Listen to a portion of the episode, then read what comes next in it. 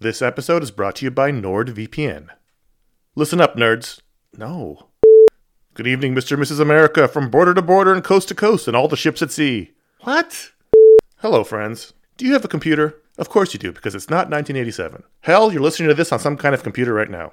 But do you have a VPN? Oh, what's a VPN, you ask? Well, my friend, a VPN is a virtual private network and it offers two key benefits enhanced privacy and security online. But VPNs do a lot more than that. VPNs shield your IP address, change your browsing location, and make online life easier. It's all about safety and security, my friends. But like everything else in life, it's also about watching TV.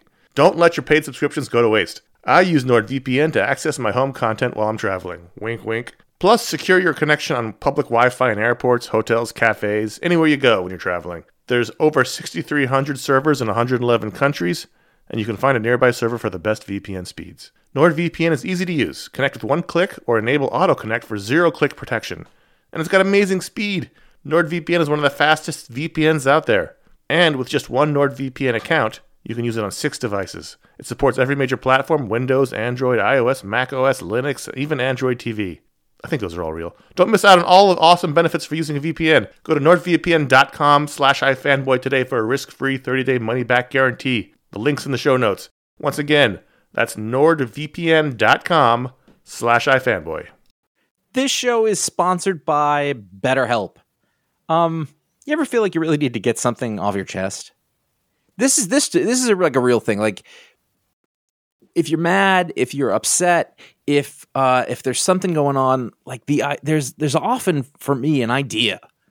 Maybe it's a wrong. Maybe it's a moment. It's it's an injustice. is something that just you keep going on and on, over and over in your mind about it, and like that can create anger and resentment or shame, whatever it is. And very often, I have found I am not a therapist. I have found that when you let it out, when you give it voice, when you say it out loud, um, sometimes it makes you feel better because you you've expressed it. And sometimes it makes you realize like oh this is not a big deal but I've, it's been stuck in my head. So you give voice to those things um, and it can make you feel a lot better. And shock of all shocks therapy is one of those things that can help you do that. It can help you be able to say those things in a place where you don't need to worry about the repercussions of it work your way through it uh, figure out coping skills how to get around it you know find find ways to deal with that stuff instead of letting it fester.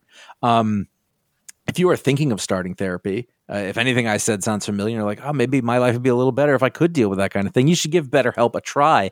It's fully online. It is convenient flexible. It is suited to your schedule. That's the idea that's what they're going for. Um, you can fill out a brief questionnaire to get matched with a licensed therapist. That's a big deal. You can switch therapists at any time for no additional charge. That that personal connection, I believe, to be super important. Again, I'm not a professional. Uh, get it off your chest with BetterHelp. Visit betterhelp.com slash ifanboy today. You get 10% off your first month. That is BetterHelp, H-E-L-P dot com slash ifanboy. You are listening to iFanboys Talksplode with Brad Meltzer.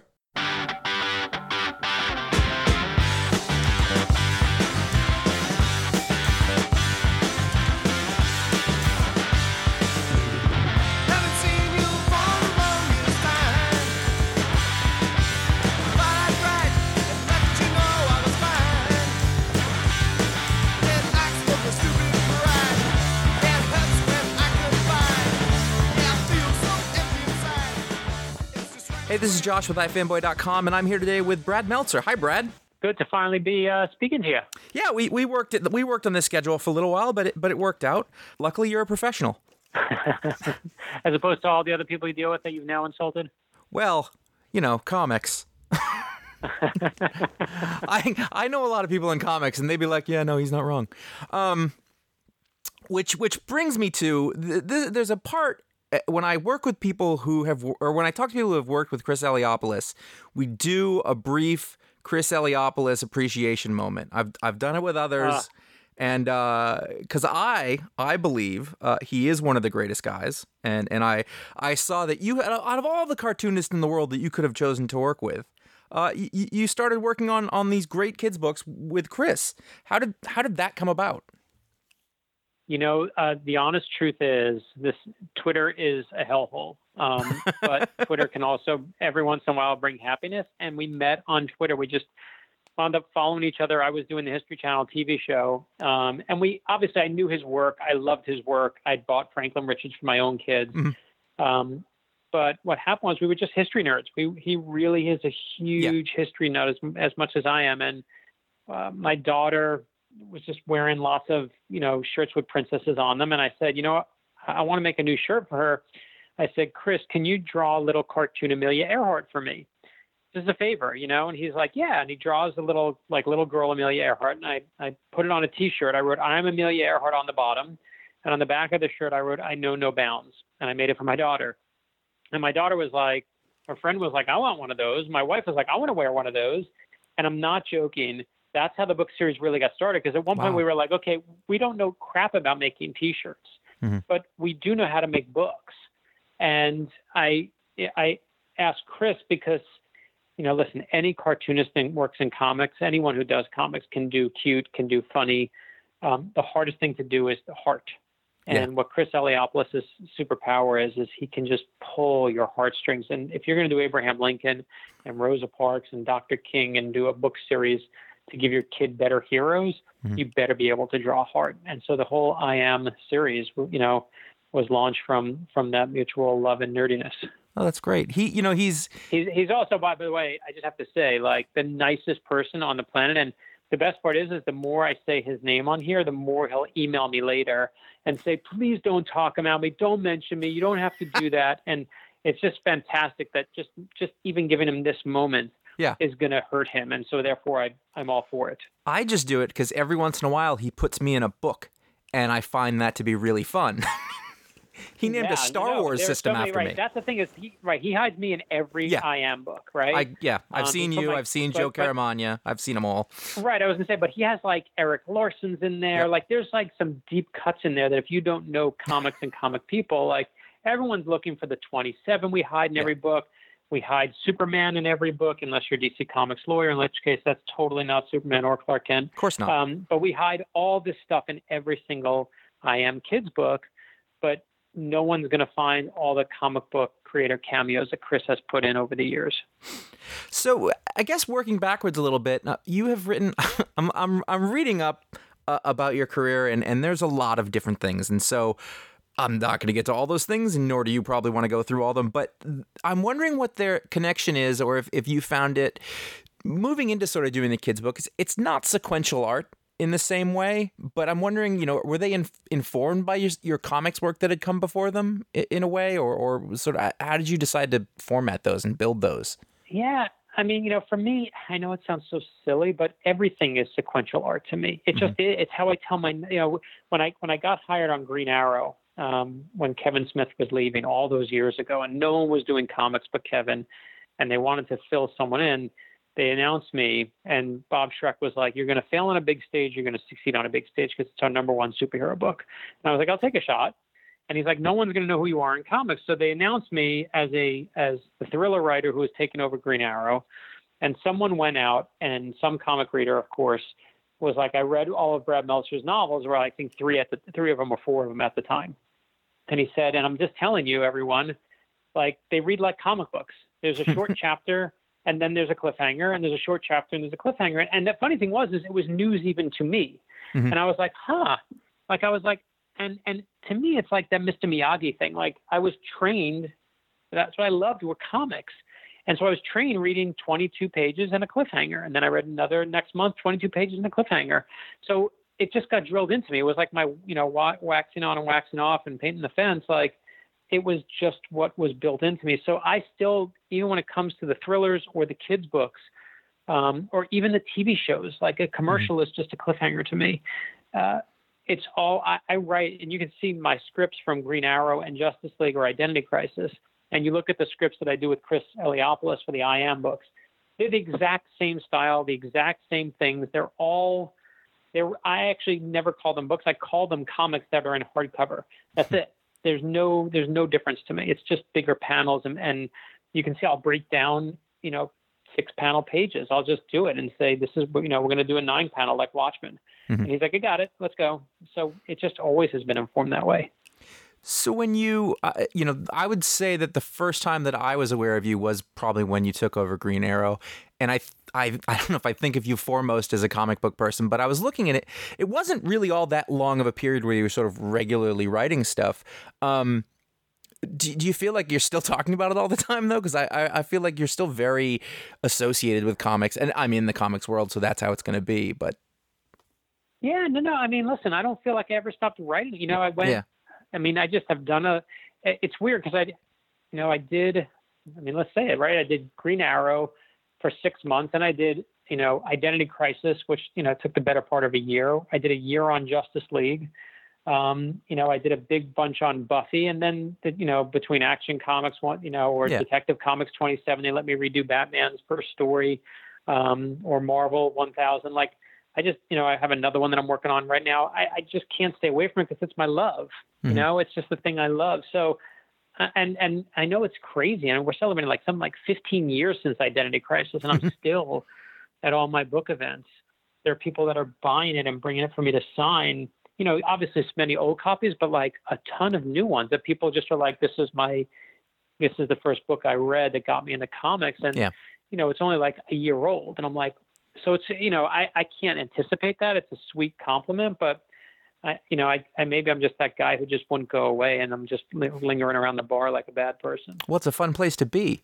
Um, so when you sort of moved into doing Green Arrow, had you, I mean, had you attempted writing comic books before, like literally comic books, or was that sort of your first crack at a, at a full on comic book script?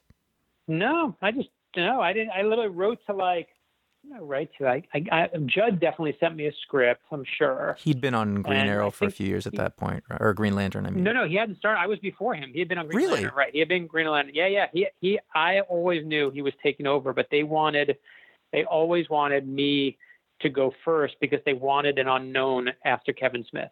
Huh. Bob Schreck said to me, if we replace Kevin Smith, the number one writer in comics right now, with someone who's in comics, everyone will scream, "Where the hell is Kevin Smith?" Mhm.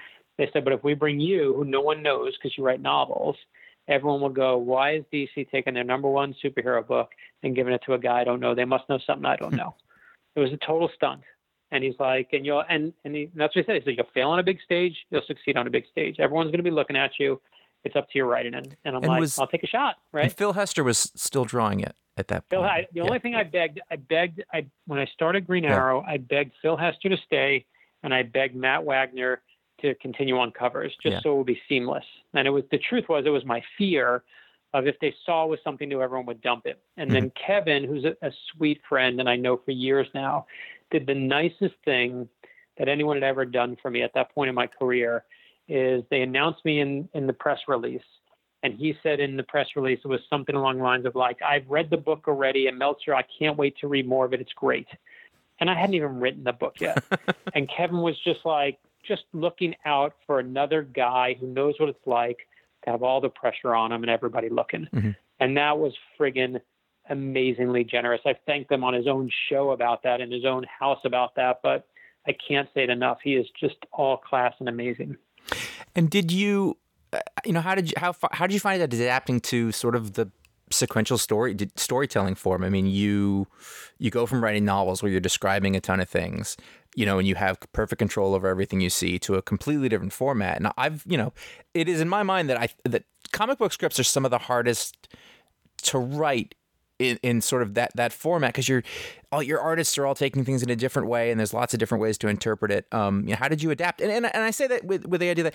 there have been a lot of novelists who are very well known outside of comics who have come into comics, dipped their toes, and left never to be heard from again. Um, you know, but your stuff is still talked about even from the beginning, which is no, and I appreciate that. And no, and, and listen, it, I wish I could say, oh, it was just easy and it all came Mm-hmm. naturally because I'm so good at this. It wasn't. It was friggin'. It was, you know, it was, it was. You have to take a hard look at yourself. And um, it was easy to write the story. I knew what the story was. I said to Bob Schreck at the time. He asked me to do the book. He waited in line at one of my events. He was the last person in line, and I'll never forget. He said to me, uh, "Would you like to take over Green Arrow?" Last person in line. And I said, looked up at him. I said, "I've been waiting my whole life for someone to ask me that because I've been hiding."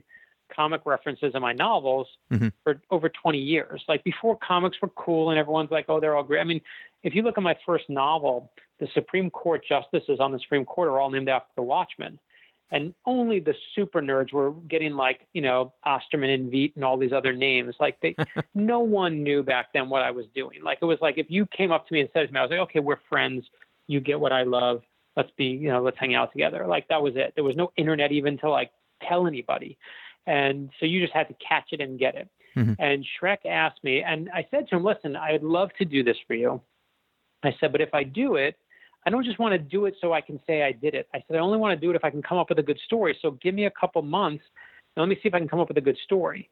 And I called him from book tour. I remember I was backstage about to be announced on, and I was like, I got an idea. and I told him the idea. He's like, I like that. It was exactly what Archer's Quest wound up being. I was like, you know, there's a guy at Oliver Queen's funeral after he's dead, and there's a picture of him, and we don't know who he is, and this is what's going to do. And I told him the whole thing, and he's like, write it up and Mhm. and the hardest part of cracking the script the script was like fine. I, you know that that wasn't the hard part. The hard part was learning how to shut up. Mhm. because as a novelist i paint the whole picture with words. Everything that you get to see i have to pick some permutation of words to make you visually see what's happening on that page in the thriller. Um, you know if someone's nervous i got to say you know he's he's tapping his leg he's you know, playing with his keys, he's fiddling with his biting his nails. I can figure out whatever I want to say to tell you he's nervous, but I got to tell you, I got to show you. Mhm. And in comics, I don't got to say Jack. I can literally say, you know, in panel one, there's Superman. You know, full shot iconography of the big S, and you see his smiling face. Panel two, pulling closer on Superman. So we're just aiming toward the spit curl. Panel three, there's a bead of sweat rolling down Superman's forehead. Panel four, the bead of sweat, we're pulling in so tight on it, we're just on the bead of sweat. Panel five, we're so tight on the bead of sweat, we can see in the reflection of the bead of sweat who Superman is talking to. Mhm. And I haven't said a single word, and you know Superman's nervous, right? I haven't said I don't have to say a word. I can just let whoever it is draw, draw it. And and the super nerds will say, well, Superman doesn't sweat, and I would say the same, but I don't have to say anything. And that's what I had to learn to do. Is when I was, you know, I when I wrote my first script, Phil Hester I think wanted to kill me because I described everything, the Mhm. angle, the layout of the page. I was going to ask. It's it's a worm's eye view looking up. It's a view from the top going down. Every panel I do the full description on, and then finally, Phil and I kind of learned. I learned to like, you know, he learned to basically do one thing, which is ignore my ass. Mhm. Um, and this and Rags Morales did the same. Is like you eventually have to get in that groove with your artist, where they stop listening to you. And they listen to you when they think you have a good idea, and if you don't have a good idea, they do their own thing, and those were the best pages have always come from. Did you did you learn like did you did you uh, curb that response to do sort of the Alan Moore script pages in the beginning to sort of later you know let the artist do what the artist does? you know, I'm still a pain in the ass. I, I would, I would lie. I, I should say to you, I've learned so much in my years of doing this. No, like I'm still the person who over describes everything, but I definitely pull back, not as much as I used to. I don't do the full Alan Moore, but I can't help it. I'm a novelist. That's what I Yeah. do. Like, um, so, but Chris and Eliopoulos and I, I mean, we have now, we've done 19 books together in this series Wow. like we have a shorthand for each other and it's always comics like it'll literally be like i'm trying to think of the most recent one we were doing like leonardo da vinci and i'm like okay i want him to be like he's inventing lots of things in this panel so i want like a carmine infantino like after effects. You can see him going like in five different places like and I don't have to say it's like the flash. He knows. He's got it. I just write infantino effect. And he's like we know our mutual language of comics is what always informs these kids books. How do you get yourself in the space when you're doing a kid's book to keep it interesting enough and not too dry? You know, if you're if you're a history nerd, then the dry stuff can be really interesting, but you've got to sort of pull back. You sort of start with a, a larger chunk and then whittle it down, which is a lot like comics. Now that I yeah, think you about know, I mean, there's a there's a looking for like the good nuggets is like the Supreme Court definition of pornography, Mhm. which is you know when you see it. it. Yeah. Um, I know when I see the good story, and and I know one thing. I've learned one thing over these you know years is I'm not that special. Mhm. And if I like it, hopefully there are enough people out there who are just like me, and they're going to like the same thing. And I think the only thing that I've been lucky enough to do is to have kind of a, uh, you know, I think, I don't know, I've just, you know, the things that I've found, people have come with me, and I appreciate that. Like I, I always feel like there's a we out there. There's like this journey of people who like that same stuff I like, Mhm. Um, and I know for people in comics, like we know what that's like. Like so many of us know what it's like to be the only person in your school who likes comics, except for maybe one other person, you know. And now we can all find each other on the internet, but but many of us grew up, and there was you couldn't find anybody. You had to go to the comic store to find somebody. And you were there on Fridays when it used to be a Friday pull day, and we were there on Wednesday when they switched to Wednesday. Like you know what it was like to try and find your people. And for me, it's a long-winded way of saying like that's what I look for. I look for those things that I like, and I just know there are other people who are like me who like that stuff. Um, but it's hard. I mean, these are the most amazing heroes. Um, but like you know, I I can tell you, I also learned in a very humbling way. I taught my daughter. You know, the whole series started with Amelia Earhart, and I told my daughter, you know, isn't Amelia Earhart amazing? She she flew across the Atlantic Ocean, and my daughter's like, big deal, Dad. Everyone flies across the Atlantic Ocean. but if I tell my daughter, um, I told her the story, and this is true, that Amelia Earhart, when she was seven years old, built a homemade roller coaster in her backyard. That she took a wooden crate and put roller skating wheels in the bottom. She shoved it to the roof of her tool shed. She got up and climbed up onto the roof, gets in the crate, comes flying down the side, down these you know big giant pieces of wood, and flies through the air. And that was the first moment Amelia Earhart ever flew. She was seven years old. She said that feeling of her stomach bottoming out from under her, she wanted that feeling back again. And now my daughter's like, Dad, tell me more about that person. And I just got dumb lucky that my daughter was like, that's what I like. And that's what we realized, like, you know, no one cares about what year they won the battle of bl- blank, whatever it is. But what we care about are those moments where they're just like us and the human moments. And that's what I, I don't ever care about. uh, They signed this, you know, document on such and such date, and then they passed this law and such. Who cares? Nobody cares. But you find out that Abraham Lincoln loved turtles and loved animals, or that you know Amelia Earhart uh, built a homemade roller coaster, or that you know Jackie Robinson got into a rock fight with you know a, a family across the street when he lost his temper as a little kid, and suddenly these people who were these magnificent and, and same thing with superheroes you know these these big kind of lowercase g gods that we build these statues to and worship at them you know it's silly. Like the the best part is actually that they're all like us. Yeah. those are the moments i always go for. I always go for the human moment and and not because i'm like it's marketing or a thought or that's what people are going to like. It's just what i think is more interesting. I don't care about any of the other parts. They're boring to me. I care about those moments where they were scared and they were terrified and they were just like us. So, what were your favorite comics when you were when you were growing? Like, what are the things that really spoke to you? Like, for a lot of people, there's every a lot of, uh, especially a while ago, people, kids read comics. Everybody did, but there were certain of us who you know read something and went, "Oh, this is this is really speaking to me." And then there's a moment where you realize, "Oh, this is."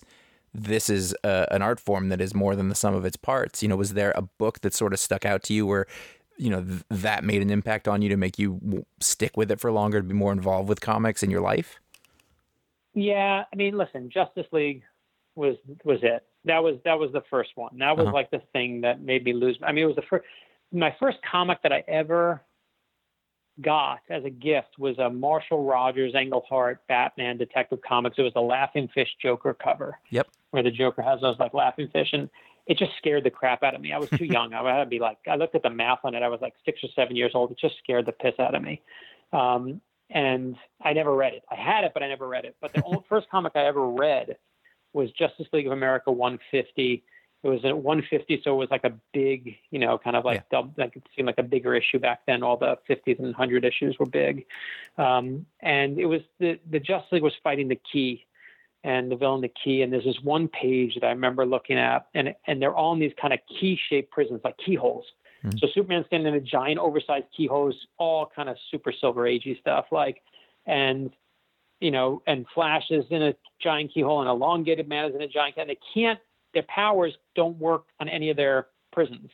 So like, your Green Lantern's was yellow, and Flash's vibrated at a different, so he couldn't get speed. And I was like, I remember thinking, oh my God, how are they going to get out of that? and the way that they got out of it was, and again, uh, like just look at like the history of it, like the elongated man, Ralph can't get out of his, but he can move over. Or no, Flash can't run is what it is. Flash can't run out, but he can vibrate to someone else's. So he vibrates over to Ralph. Ralph can't stretch out, but he can form into a, like a giant, um, like rubber band. So he becomes the floor of what becomes a cosmic treadmill for the Flash. And basically Green Lantern has to like get them over, uses his ring uh, not on him but on them. And anyway, they start running. And how do they get out? They work together. That's the answer. You work together. You stand together. That's how you get out. You you are all weak in one way, but together. And I remember just as a nine, eight, nine year old kid, my mind was blown. That was it. I went in every Justice League forward from there. I started trying to buy. I didn't have much money, but the comic store back then it was just a bookstore that had comics too. Was um, you can get a 25 cents a comic, or you can get uh, five for a dollar. And I would get a five dollar allowance every week, and I would go down to the comic store and I would say, "Here's my five dollars," and I would take my books back, and I would just and. But the one and, and that's where I started it. But Sure. the one that really made me go like this is an art form was uh was was Marv Wolfman and George Perez's Teen Titans. Mhm. And that was where I was like, I missed it. I did, when it came out, I just missed it. I, I paid. I remember saving five dollars to buy, um, to buy the first issue. I had to save up to buy it, and I remember hmm. thinking that was more money than I ever had in my entire life. Was a full five dollar. I'm sorry, fifteen dollars to buy the first issue. It was DC Comics Presents 26 and Teen Titans one, and it was fifteen dollars each for each one. It took me like I couldn't tell you, like it felt like forever to get it. But that's when I remember being like, this is these are characters with depth and they have backgrounds and they have loves for each other and they were human. They weren't superheroes, but they were human. And that is the most influential thing, those two books on me, along with Legion of Superheroes. And then, of course, and then the, whole cascade comes, right? You get X Men, you get Avengers, you get, Yeah.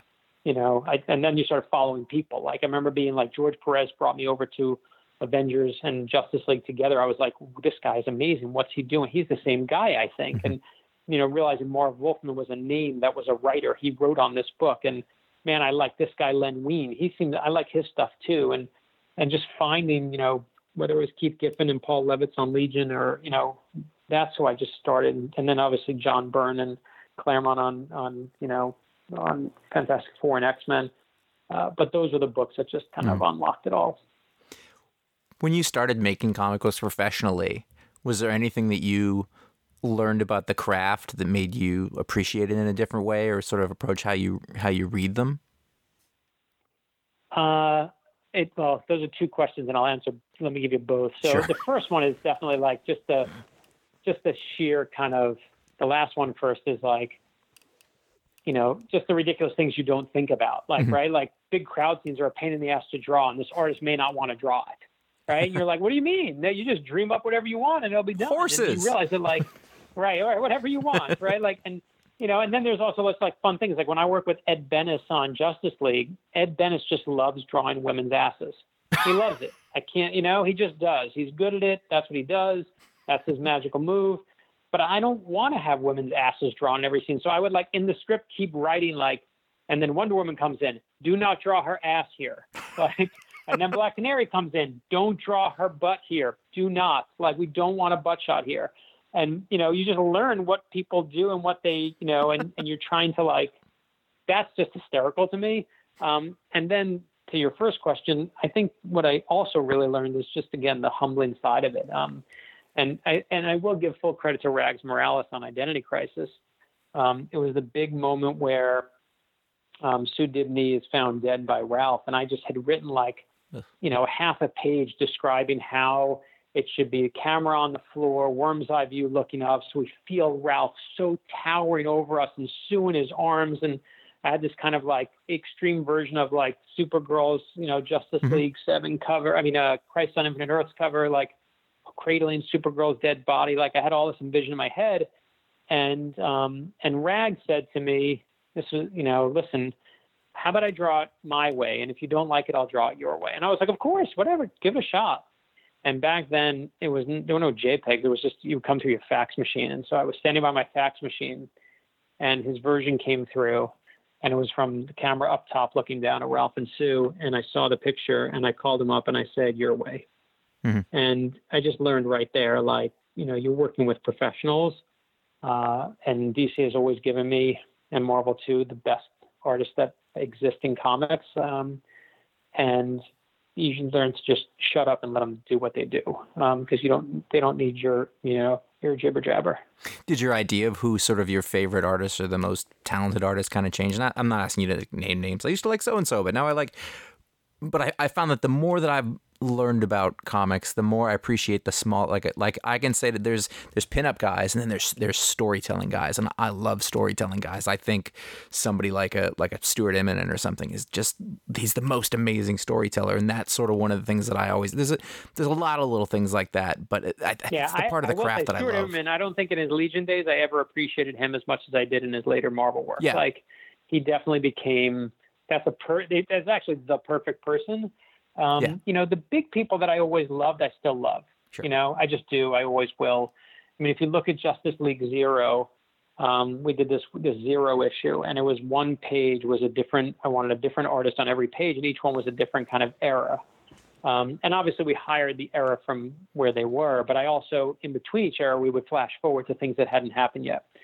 And you can see who I loved, whether it was Tony Harris, whether it was Jim Lee. I mean, these are not hard, you know, it- it- there's no bold person saying, oh, I like Jim Lee. Like, no shit, join the club.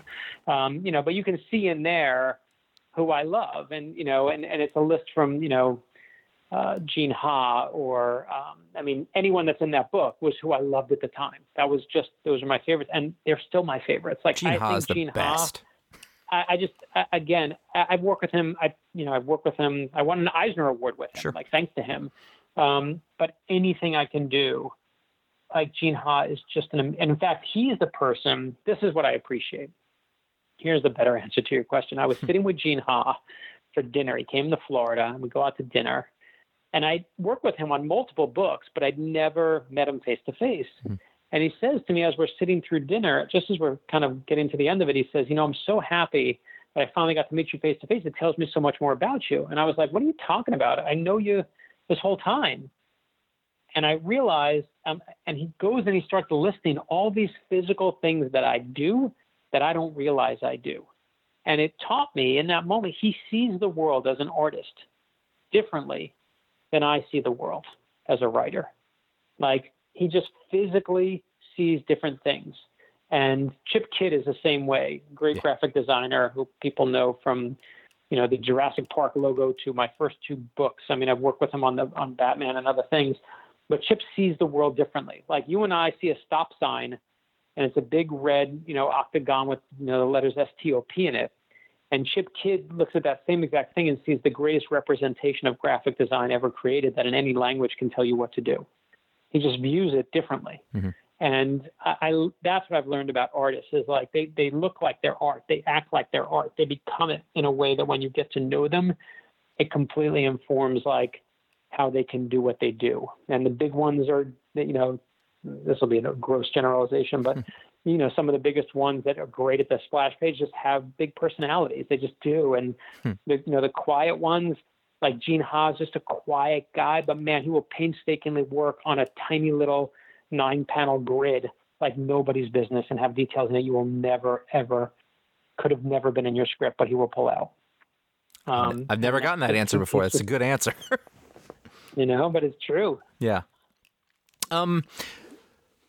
uh, The, looking back at Identity Crisis, I think we're living in a different world than the one when- that we were when it came out. Um, it's pretty hardcore. It's pretty raw. It's definitely taking after the sort of comics as a dark place, you know that that you know started in '86 really and kind of permeated throughout. Do you think you would approach that the same way today? And and you know, you've also probably changed a lot during that time. You've had kids, you've done through a bunch of things. Like, would you see comic books in the same way that you tell a story like that? Yeah, listen, I you know, I can't possibly, nor do I ever want to, go back and redo my own work. Sure. Right. Um, I always will, uh, to a stubborn level, stand behind what I put out there as like that's what I had to say at the time. However, as someone smarter than me once said, anytime someone says I don't like something you did, I can't help but say maybe they're right. Mm-hmm. I can't help it. You know, I just do. I feel like that's how you get better as an artist is like you have to take the negative as not just take the positives. Um, you know, so do I think we could have pulled off that, you know, a storyline that had a rape like that in it? Like it's a different world we live in. Okay. At the same time, um, you know, I wish rape did not exist in our culture Uh, and but to say that our medium can't deal with the issue or can't ever approach it or talk about it is to s- limit our entire medium. Uh, and I still believe that. I feel like you you know you have to take the hardest issues and and whether it's you know a great comedian or a great artist or a great writer or or a great painter or anyone like the job is to take the ugliest parts of us and kind of make us look at them and try and understand them even when we don't even when we hate them Mhm. so it's a complicated question you're asking Yeah. um Absolutely. and and you know like it just is but you know i just feel like the one thing we should never do is limit what the medium can tackle Mhm.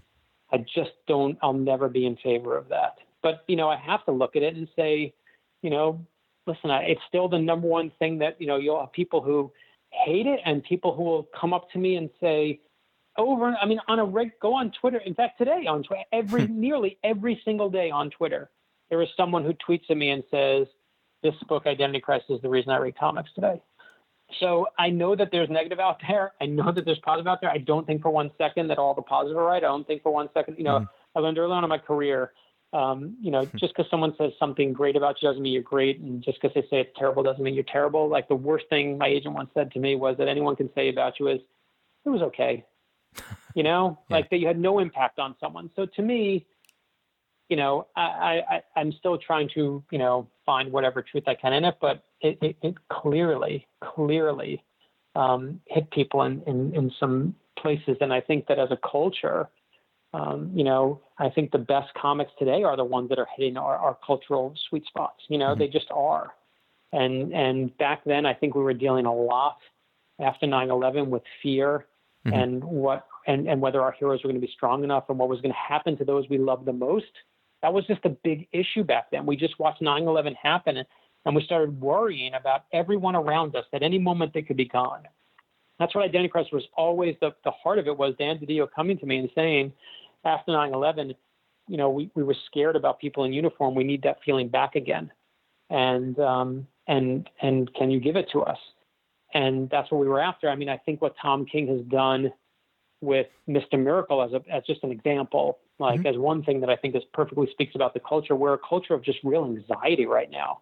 We're a culture that is battling like anger and divisiveness and, and even even battling over what's real and what's not real. It's the perfect book for the time. Mm-hmm. Right? It just it speaks to those issues and it has a lot of, you know, amazing things in it. Um, and I, I think that those, you know, we always want to have art that tackles where we are as a culture. Mm-hmm. so you're still reading current stuff. It sounds like. Oh yeah, no, I, I mean, I, lo- I mean, one, it's easy because I'm on the comp list, but Sure. I mean, I, you could never, even if I wasn't, I still have a pull list for whatever I'm not on the comp list for at my comic store. I still go, you know, I, I wind up, you, you know, you can't keep me away. I can't. It's what I love to read. Mm-hmm. Say anything. What, what's blown you away over the past couple of years? Like, what's been sort of some of the greatest Um, comics you've read? Well, my favorite. Let's see. What have I read that I really love? Um, I love. I mean, listen. I was just. I love Mr. Miracle, as you can tell by that. Oh, yeah. And I think Tom's. You know, and I, I think Tom's. You know, the world of him. I think his Batman is is the defining Batman of. You know, of uh, no one's no one's touching it. Um, it is. It's it's fantastic. Um, I love. Listen, I, I mean, I love the obvious things. So, like, I, you know, I still love anytime Brian Vaughan, you know, listen, Brian's a pal, but I still love Saga. I'm still pissed and I want him to come back to it every month. I can't help it, you know, because I think that Fiona Staples is like does magic on a page. Like, I just can't wait to see it. Um, but I love, I love um, that book. What is it? Um, uh, gosh, it's um, Zander Cannon's book. It's like uh, I'm always gonna pronounce it wrong. I'll never remember it. It's um about the monsters on the island. You read that I book? can't think of it. No, It's like I know. Kirjo. Uh, hold on, I'm gonna I'm gonna pronounce it incorrectly, and then I'm gonna be really bad. It's called um, Kaiju Max. Kaiju Okay, Max. right, I love that right. book. Right, it's like a monster. It's like Oz meets like Godzilla monsters. Like Mm-hmm. all these monsters on islands on a prison, and he's doing like Oz instead of doing, you know, Japanese monsters. That's a really dark, awesome book. Um, what else am I loving? Uh, I you know what I love right now? I love Matt Fraction's Jimmy Olsen. It's so good. I good. Love that book. That book It's is so good. Fun. It is so like I was like Jimmy Olsen. Really, is that going to be fun? Like, is but he's I love that book. I can't wait, obviously, uh, for Bendis's Legion. You know, Yeah. I know, like, I, I can't, I'm a Legion nut. I can't wait. Um, you know, I read obviously everything. I mean, you name it, I read it. But Yeah. I'm trying to think what's really blown me away. Oh, I love. Um, I never pronounced his name right. Jeff Lemire, um, That's right. Black Hammer. I Yeah. love that book. That book is friggin' amazing. um, and I like Mark Millar. I still like Magic Order. I think you know, as with everything, there are titles you like better than others. But I thought Magic Order was like as you know as good as he's done in so long. Yeah. yeah. Um, he, he went on a real good run over the past. Yeah, Big chunk of years. He Like, his comics He have been did. great. I think he like I think Netflix can you know that could have easily gone the other way and been like, okay, I can just phone it in now. And he Mm-hmm. just he found he found another gear. Hundred percent. So I like that. Um, what else do I really love? I mean, I love Judd's Hilo. I think, you know, if you're looking for something for your kids, like, listen, I'd love you to read I Am Walt Disney, but Hilo is freaking amazing. Um, um, My kids read both, so it's fine. There you go. Yeah, no, that's good. So uh, You know, I Am Walt Disney is dedicated to Judd. Oh, that's awesome. Yeah, I've I've had Yeah. I've had Judd on here. I've had Chris. I've had all of them. So um, no, I like Judd a lot uh, as a person, as I'm sure you do as well. Um, I guess as as we wrap this up, because I know that you've got to get going. You know, was it? In, I know the way that uh, that Bob Schreck approached you was probably not expected, but was it in your plan to write comics, or or, or did you hope to that to be a thing, or did it sort of to be that'd be cool, but it came out of the blue? You know, was did you did you aspire to it? You know, the funny thing was, is back, not to go all old man on it, but like back then in those olden days, like you just, you stayed in your lane. You were supposed to stay in your lane, right? Like if you wrote thrillers, you wrote thrillers the rest of your life. And if you wrote comics, you wrote comics the rest of your life. If you wrote movies, you wrote movies the rest of your life. Like you, you know, I remember reading, I remember when, um, what was his name? Uh, the guy who wrote the Dark Knight screenplay. Um, the Oh. original, not Dark Knight, uh, the, the original Batman movie. What was his name? Bob. Uh, Uh, um, the Brian he writes all the all the movies now. Right, um, right. That- Yeah, he co-wrote Starman. He, Tom. I'm trying to think. Oh, gosh, I'm blanking on his name. He Two men like, in the their forties can't figure out words. I know, I know, I can't do it. But anyway, Everybody listening knows who the we mean. screenwriter, the screenwriter, everyone listening is now like, I know they're screaming at the thing, I know. But the guy, the screenwriter of, of Tim Burton's Batman movie, I remember came and wrote like an issue of Batman, and we were like, what? Mm-hmm. He's a screenwriter, and he's going to come and down to us and deal with us regular people. This is going to be the best issue ever, you know. And I don't think it. I don't. That was like, you know, that it was a one-time thing, and so I never thought, oh my gosh, I'm going to write comics. I can't wait to write comics. I just didn't know if I was going to be able to. And I remember when Schreck asked me, I immediately said yes. And all the all the novel people and all the writers were like, "Why are you doing that? Why are you slumming in comics?" Mhm. And I was like, "Go fuck yourself, man. this is the best medium of all." And and I remember they announced it at at Book Expo, and I was on a panel with uh, Walter Mosley and Janet Evanovich, like two far bigger writers than me. It was like my start of my career. They were on the panel. I was like, "How did I get on this panel?" And they announced it in my intro, like right there at the event. Um, and and I remember uh, Janet Evanovich leaned over to me and said, "Oh man, I really like Wonder Woman." And then Walter Mosley leaned over to me and said, "Green Arrow, man, does he still have Speedy?" And I realized in that moment that it was like there was this entire underground of people that all loved the crap we loved at the level we loved it. And suddenly I became like any novelist that, you know, a lot of them, I can't take credit for all of them, but like, especially in those early years that wrote comics, it was because I, they were coming to me and I was secretly bringing them to DC and Marvel and making introductions. Cause I was like, listen, I was like the drug dealer. I was like, first one's free. And then you know where to come for the rest, you know? And like, I would just make connections because I wanted everyone to do it. And, and that was how I got into television is they were like, you know, novelists and comic writers didn't do their own history television shows for the History Channel, but I was like, why not? Why can't I? Um, and and they said yes, so I tried. So now you see a lot more jumping, but I, Yeah. you know, back then you just didn't think of it. Um, it just wasn't. I obviously wanted to. When I met Schreck, I was like, I would talk comics with him. I met him at Judd's wedding. We talked comics to no end. But Schreck is like one of the best then what it is talent. now. He's like one of the best talent finders that I've that I've known in comics. I just He's if you think of all the people, people, he, period. totally. He's one of the But he brought Yeah, his- all his of these great people. It's amazing. Yeah, totally. All right. Well, I know that you have to get going. Um, thanks so much No, for, for taking the time. man. No, I appreciate it, and and let me just also say, I just want to thank every person in comics who has kind of like jumped over. I can't tell you how many people are like, listen, man, I don't really read novels, but I gave the Book of Lies a Mhm. shot because it was about the creation of Superman, or I gave the Escape Artist a shot, or I read it to my, I'm now buy the kids' books, or I, you know, I watched the show. Like the, the comic book reader, you know, all of us who grew up in that way, um, we are among the most loyal people on the whole planet. And I hope you know that loyalty goes back right to you. And, and just want to say thank you to every single person who supported us, whatever, whether it's the thrillers or whether it's the nonfiction or whether it's the kids' books. It, it means more than I can ever express. So thanks for that. Awesome. Well, thank you so much. Thanks, brother. And that wraps up another Talksplode. I know this one was a little bit late, but I hope it was worth the wait for everybody. I want to thank Brad, obviously, for taking the time. Um, I don't have to tell you, he's a pretty busy guy with a packed schedule, and uh, I, I really enjoy talking to him. Uh, you can go to bradmeltzer.com. You can go uh, to twitter.com slash uh, Brad Meltzer uh, and find him in those ways. And of course, you can go to ifanboy.com and you can find more of our shows, more of our podcasts, all of the other uh, interviews that I have done in the past and other people have done too, because I'm not the only one who's done them for ifanboy.com.